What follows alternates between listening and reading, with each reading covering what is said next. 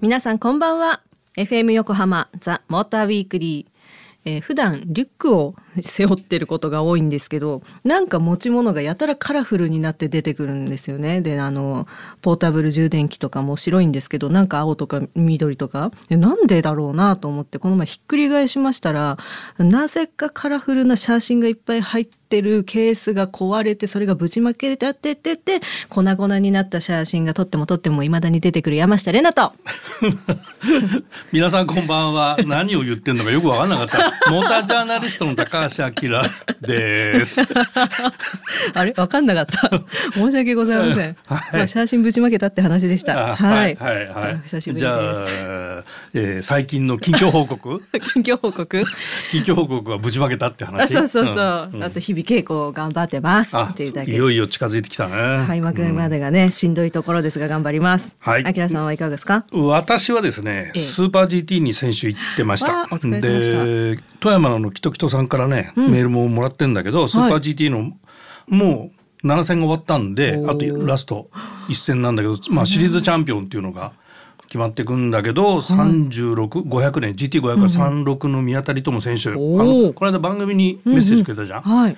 彼が今チャンピオンシップリードしてるのね。でそれと追っかけてるのが3号車で、うん、えー、千代勝正さんも、千代君もこの番組に前出てもらったことがあってま。だいぶ前だけど、うん、うん、まあ、この2人があ、まあ、番組に縁があるなと。この2人がまあ500のチャンピオン争いしてるかな。すごい。で300はほぼほぼ52で決まりかなっていうところなんだけど、うん、52号車、うん、ただ2号車と争ってて、えー、っとね2号車がポールポジション取って優勝して52号車がノーポイントだと逆転しちゃうっていう。まあなんかかなり条件的には厳しいんだけど、うん、まだチャンピオンは決まらないと。で応援している61号車が、えー、残念ながらもう届かなくなっちゃったっていうところのレースでしたね、うん、オートポリスはね。熱い、うん、そうなんだ。あとね今週は、はい、デリカミニのロケが始まりましてですね。えちょいちょいツイッターでつぶやき始めてるんだけど、はい、えっと再来週からかな番組で新コーナーでお届けしますのでこれはちょっと皆さん楽しみにしてください。お楽しみにということでもうオープニングトークがてんこ漏れだったんですけれども、うん、今日もてんこ漏れです、はい、さあ今夜のモーターウィークリーピックアップするのはこちら佐渡島なんか新しくてびっくりしてしまった。島をピックアップするの？そうなの今日島特集です。違うでしょ。はい。あの島ってさ、ええ、佐渡島一緒に行ったじゃない？はいはいそうですね。なんか上陸した瞬間になんか面白いこと言ってたよね。なんか言ってたよね。なんかねそのあの高速船に乗って佐渡島に降り立って、うん、なんかバス移動とかの時もそうだったんですけど、うん、この何でしたっけ？盆踊りのこう絵がいっぱい書いてあって、うん、でそう茶道今朝の島みたいな書いてあってあ、うん、茶道今朝ってみたいな人の名前かなと思ってたんですよ。なんか昔漫画で見て。何のことおけさってなんだろうみたいな。そしたらそうそこで謎が解けたっていうのを、うん、おもむろにつぶやいたらあきらさんがなんか笑ってくれたっていう 話でした。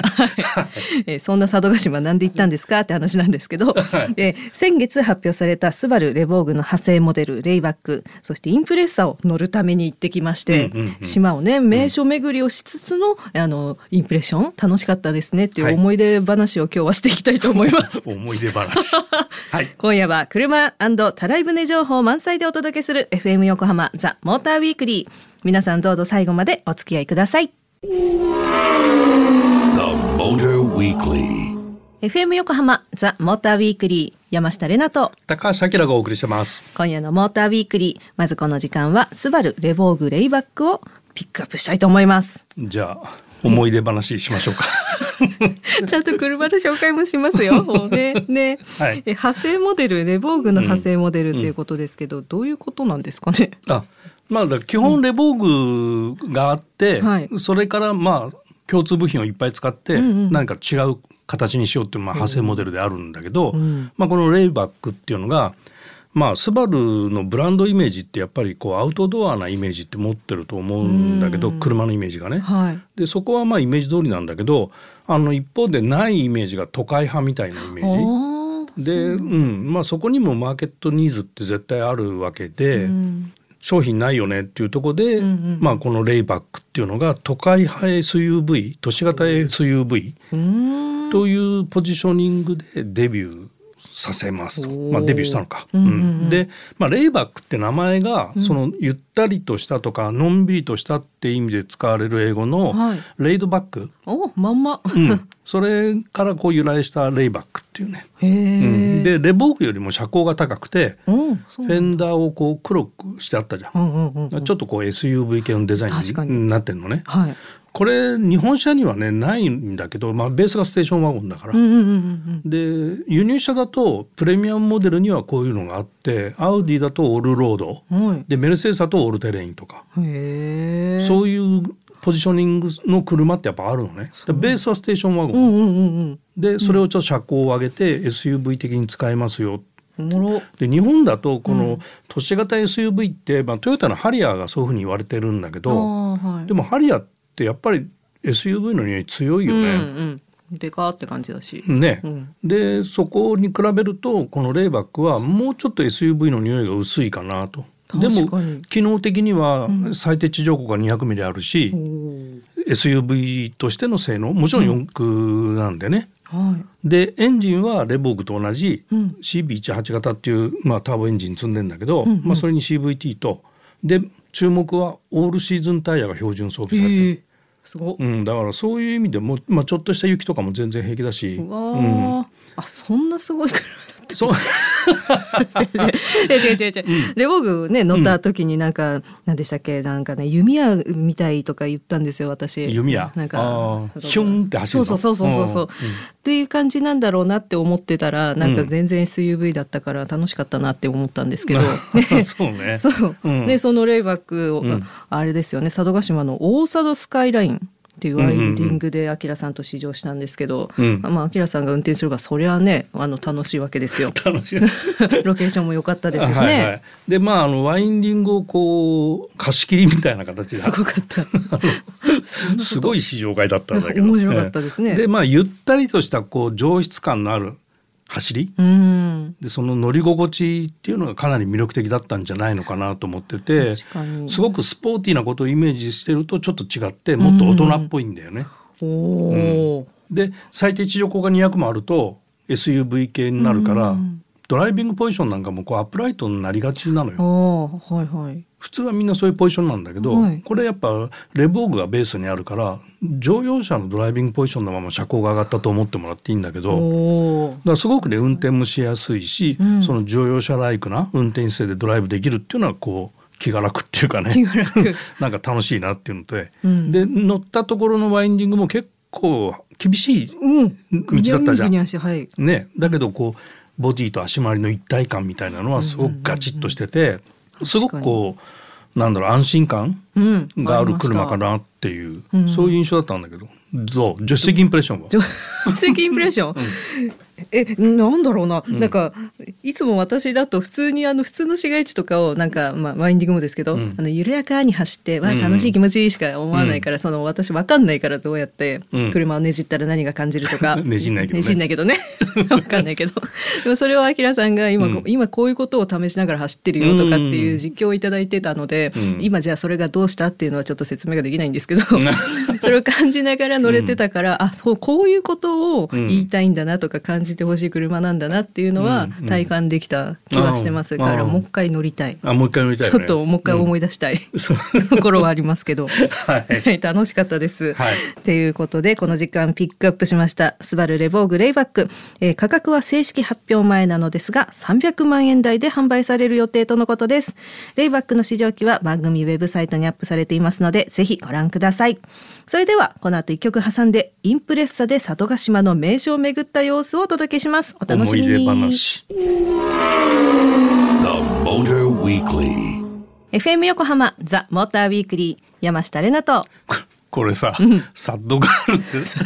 ダジャレだなもうね 読みながらブブってなりました。えサッドガーシマじゃなくてガールズでした。はい、はい、ということで、えー、今夜はスバルの車で佐渡島をドライブということでレボーグレイバックに続いてはインプレッサで島内を回った様子をお届けしたいと思います。えー、先日この番組でピックアップしたインプレッサは STH という2リッターガソリンエンジンマイルドハイブリッド搭載のモデルでしたが、えー、佐渡島をドライブしたのはまた別のグレードだったみたいです。ねはい、あの乗ったのは、はい、あのスノーインプレッサーって言ったらいいのかな？あのまあエントリーグレードのそのやつで2リッターのガソリンエンジンを搭載してる CVT でグレードとしては ST、うん、これね車両本体価格って229万9,000なの。へえ 本当に？そうもうちょっとね近年の車としてはかなりお買い得な感じがありますよ。ありますね。うん、そうそんなインプレッサーに乗って佐渡島をドライブしてきたんですけれども、うん、なんか信号はないし、うんうん、まあまあな街中に行けばあるんですけどね、うんうん、なんかのんびりしててずっとなんか。ざわわ感があった。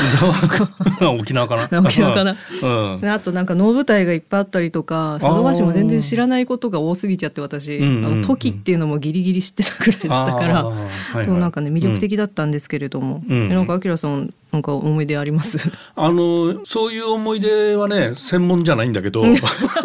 すいません。インプレッサーがさやっぱり、そのそのインプレッサーがここまでいいのかっていうのにちょっと感動した思い出話。わ素晴らしい。あのやっぱりエントリーグレードっていろんなものの素材とかさ、うん、例えばシート生地とか樹脂系のものとかそういうものをこう高級に見せるためにその樹脂にカバーをするとかレザーを使うとかいろいろ手法があるじゃない、でそういうのをなるべく使わないで樹脂のままとかさどうしてもそういう部分が出てくるのエントリーグレードっていうのはね。はい、でインプレッサーもそういう感じなんだけど これこれで十分じゃんっていう その良さがあって強いて言うなら、うん、ハンドルだけなんかレザー巻きにしたいなっていうのがあってちょっとね、はい、ハンドルが樹脂そのままなんであの商用車感が少しあるわけよ。なるほどね。で乗り心地はめちゃめちゃソフトで柔らかいし、うん。うん乗り心地いいし、はい、そのステア応答性みたいなねハンドル切るとちょっと車が動くみたいな、ステア応答性みたいのはもうインプレッサーそのものだし、うん、とても素直に車を言うこと聞くし、うん、その印象がすごく思い出話でした。なんか素晴らしいですね。素晴らしい。佐渡の雰囲気とバッチリだったということですけれども。うん、たらい船乗りたじゃん。そうそうそうそう。何って感じですよね。はい、佐渡島といえばえたらい船ということで私たちもね よくわかんない恋できました体験してきましたので、どうぞお聞きください。佐渡は皆様初めてでしょうか？初めてです。ありがとうございます。タライブねも初めてでしょうか。えー、初めてです。このタライブねはねもともとは上から箱眼鏡を覗きながらサザエとか海藻を取る船でして、うん。なるほどこのねタライだと漁船で行けないような狭い山とか浅瀬に行けるというところからねはい、うん、この佐渡の中でも南半島の小木地区だけで使われてるんですよね。そうなんだ。今ね、お客さん乗せて、はい、観光ということで始まったのがもうだいぶ5、60年ぐらいと聞いておりますかね。面白いなこんなたらいで大人トータル今4人乗ってますけど全然安定してますし、ね、体重自体はお客私たち船頭が10人ぐらい乗っても沈まないぐらいの体重は、はい、耐えられるようになっておりますので大丈夫です100人乗ってもみたいなよかったらやってみますか手帳はいありがとうございますはいこれはちょっとすいませんはいはい失礼します。こちらの下から逆手に持ちまして、はい、前にロープがついてます。ので、はい、ロープの先端につけるように右に左に横に横に。うん。はい。はい。こっちに。はい。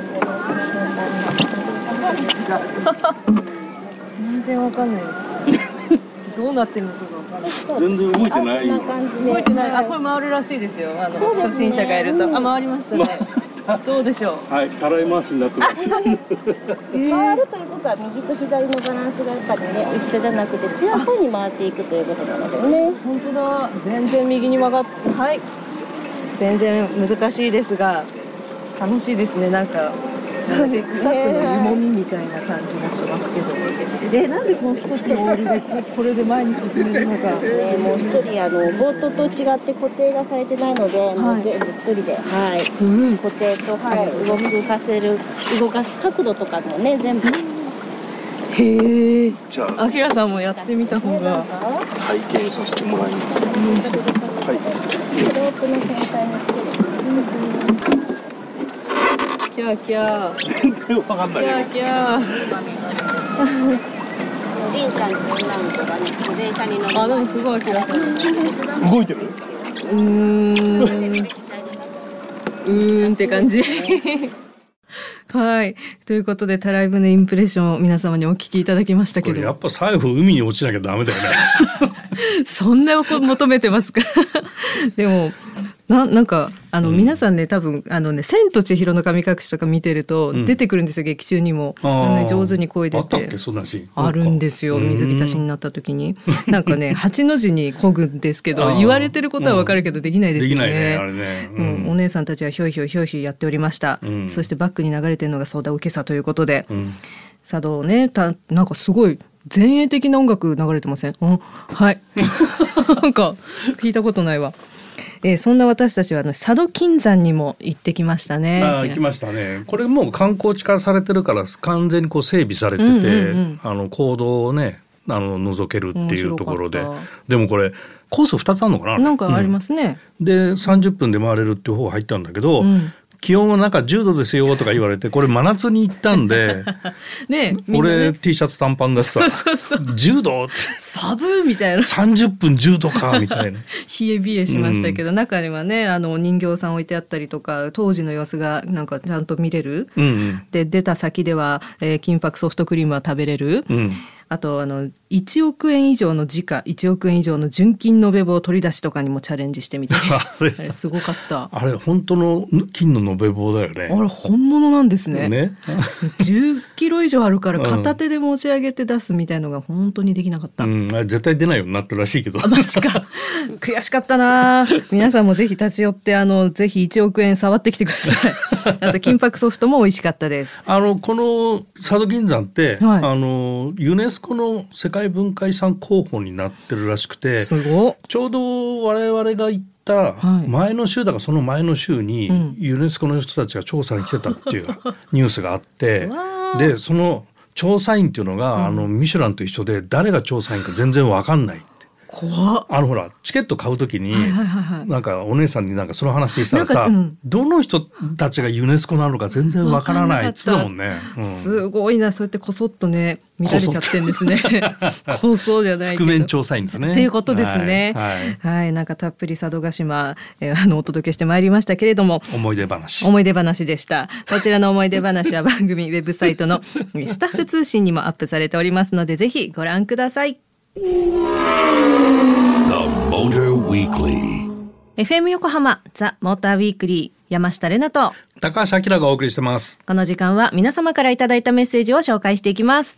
10月のテーマは起死回生一発逆転、はい、ということで、えー、こちらのメールいただいております、えー、ラジオネーム春と週のパパさん。ありがとうございます。あきらさん、れなさん、こんばんは。こんばんは。こんばんは。私の高3の息子が小学6年生の頃の野球の地区大会決勝戦、うん、えー、1点リードされている場面で代打で登場した息子は見事ヒットを放ちチームは逆転勝利。いつも控え選手でなかなか試合に出られない我が子の一発逆転打に思わず涙したのを今でも覚えています。わかる。これ涙しちゃうわ 嬉しいこれはなんか熱いですね、うんうん、なんかすごい心洗われるメッセージでしたね、うん、ねねこれ打った本人はさ、記憶になかったです 必死でしたみたいなね。いやこれはなんか一発大逆転。ね、ね、おめでとうございます。いいね、いやいい話でした。あきらさんなんか最近涙したことあります？あ涙したこと？一発逆転じゃなくて。涙したこと。涙したことはね、ああスーパー GT で、はい、その選手のね、うんうん、で、えーと、山内秀樹選手っていうのが、はいはいはい、あの 6G15 車乗ってんだけど、はい、まあ、チャンピオン取れないことが決まっちゃった優勝しかもうチャンピオン残すってなったんだけど、うんうんうん、もうね涙したのよ。あそれで、ね、ちょっと釣られたかな。ああ なんかね誰かが全力で頑張ってるとかいいですよね。で彼らはいつも強いチームなんで求められてるのが常に優勝をさファンの人たちも優勝を求められてるわけでこの時レース4位に入ってるのね。リザルトは決して悪くないんだけど落ち込んじゃうわけよ、うん、なんかレベルが高すぎるそうそうレベルが高いチームなんでね、うん、そこではやっぱりこう求められるものが大きくなっていくんだなっていうのをちょっと感じたかな。うん、なんか今日はいい話で いい感じですね。はい。思い出話だ、ね、思い出話ですね今日はね。はい、なんか何かなあ私どっか行っちゃうのかなって感じですけど行きません。はい。えー、春と週のパパさんメッセージありがとうございました。ありがとうございました。ザモーターウィークリーオリジナルステッカーをお送りします。引き続き皆様からのメッセージもお待ちしています。FM 横浜ザ・モーターウィークリーエンディングのお時間となりました。スバルの車で佐渡島ということで、今日はレボーグレイバックやインプレッサそしてたらい船のインプレッションをお届けしてまいりました。たらい船のインプレッション。どういうことよって感じですよね。あの佐渡島インプレッションは？あのですね、うん、そう。佐渡島行くよって言われた時に佐渡島ってなって、うん、そういう島あったっけってところから始まって。日本地図をそもそも私はあの、北海道とかね、うん、あの沖縄の位置は分かるんですよ、ただ細々したらもう分かんないんですよ。四国も最近分かんなくなったんですけど、佐渡島が。四国が分かんないと危ないな。並びが分かんない、でそう佐渡島がどこの島どこにあるかが日本地図の中で全然想像つかなくて、であの調べてみた時に、それでもなんかあんまりピンとこなくて。